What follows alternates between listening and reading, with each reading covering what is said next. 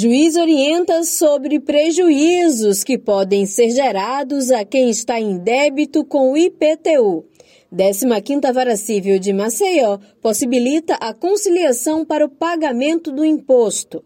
Eu sou Camila Caê e começa agora o Em Dia com a Justiça. O boleto do IPTU já chegou.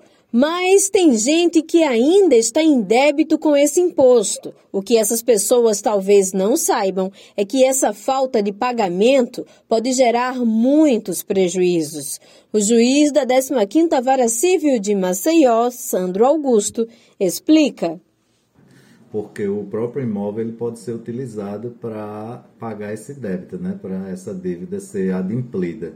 Então as pessoas muitas vezes elas é, como o brasileiro em geral, ele às vezes é um pouquinho displicente, um pouquinho negligente e deixa as coisas acontecerem, né? É, postergando e, e, isso faz com que algumas vezes você tenha é, algumas competências em aberto, uma, duas, três, e o, o município de Maceió ele tem feito um trabalho cada vez mais se aperfeiçoando, tanto na parte da Secretaria de Economia, que é a antiga Secretaria de Finanças, como a Procuradoria-Geral do município, no sentido de cobrar via judicial ou via administrativa.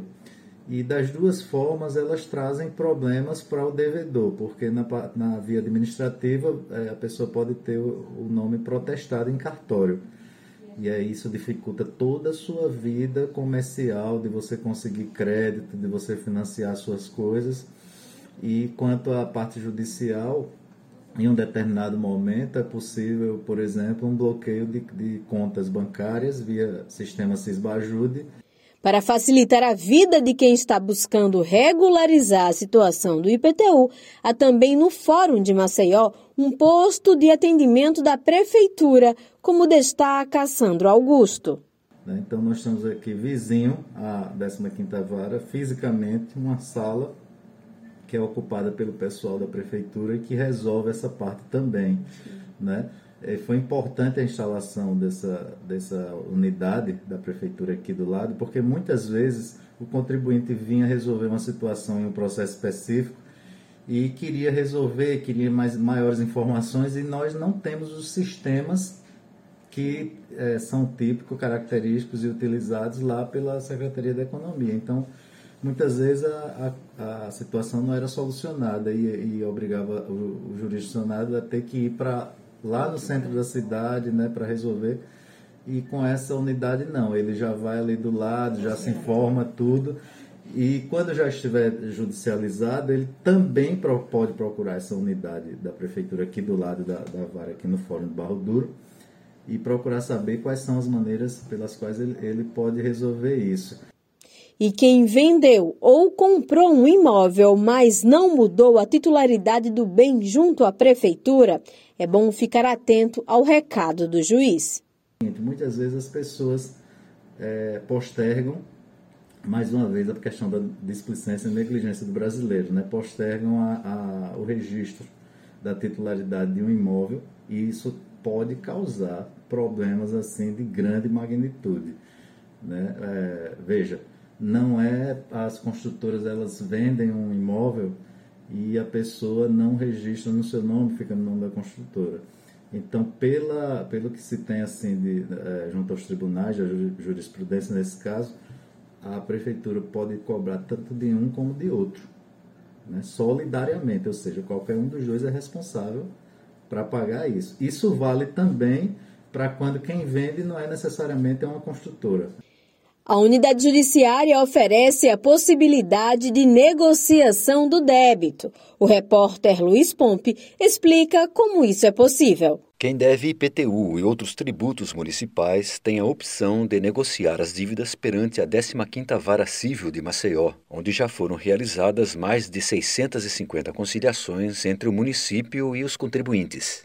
É o que informa Juliesse Tenório, conciliadora da 15ª Vara Civil da capital. Um projeto inovador, uma ação inédita, apoiada pelo Tribunal de Justiça de Alagoas e a Prefeitura Municipal de Maceió, onde o objetivo principal reside não apenas na recuperação dos créditos tributários, mas também na conscientização do papel deste cidadão dentro da sua sociedade como partícipe na arrecadação dos recursos públicos tão importantes para custear as despesas do nosso município.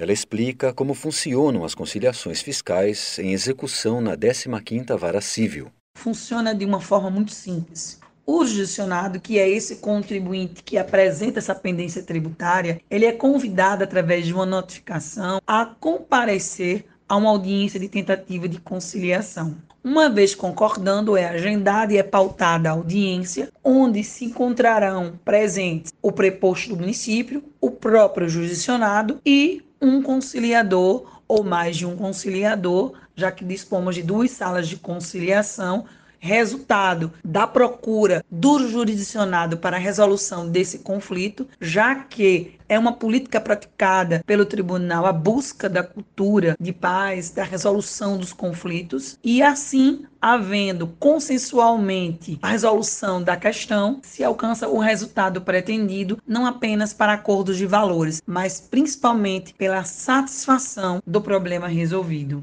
Ao optar pela conciliação, o contribuinte terá o benefício de evitar prejuízos financeiros e também prejuízos processuais, adverte a mediadora.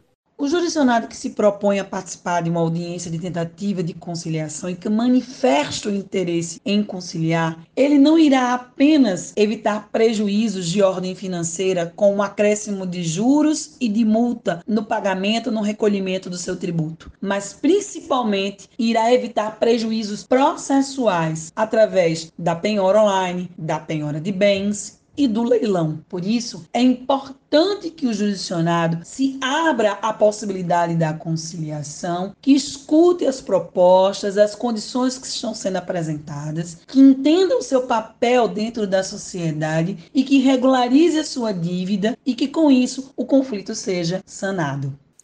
O Em Dia com a Justiça fica por aqui. Para saber mais sobre o que acontece no mundo do judiciário, é só acessar o site tjl.juiz.br e seguir o Tribunal de Justiça nas redes sociais. Até mais!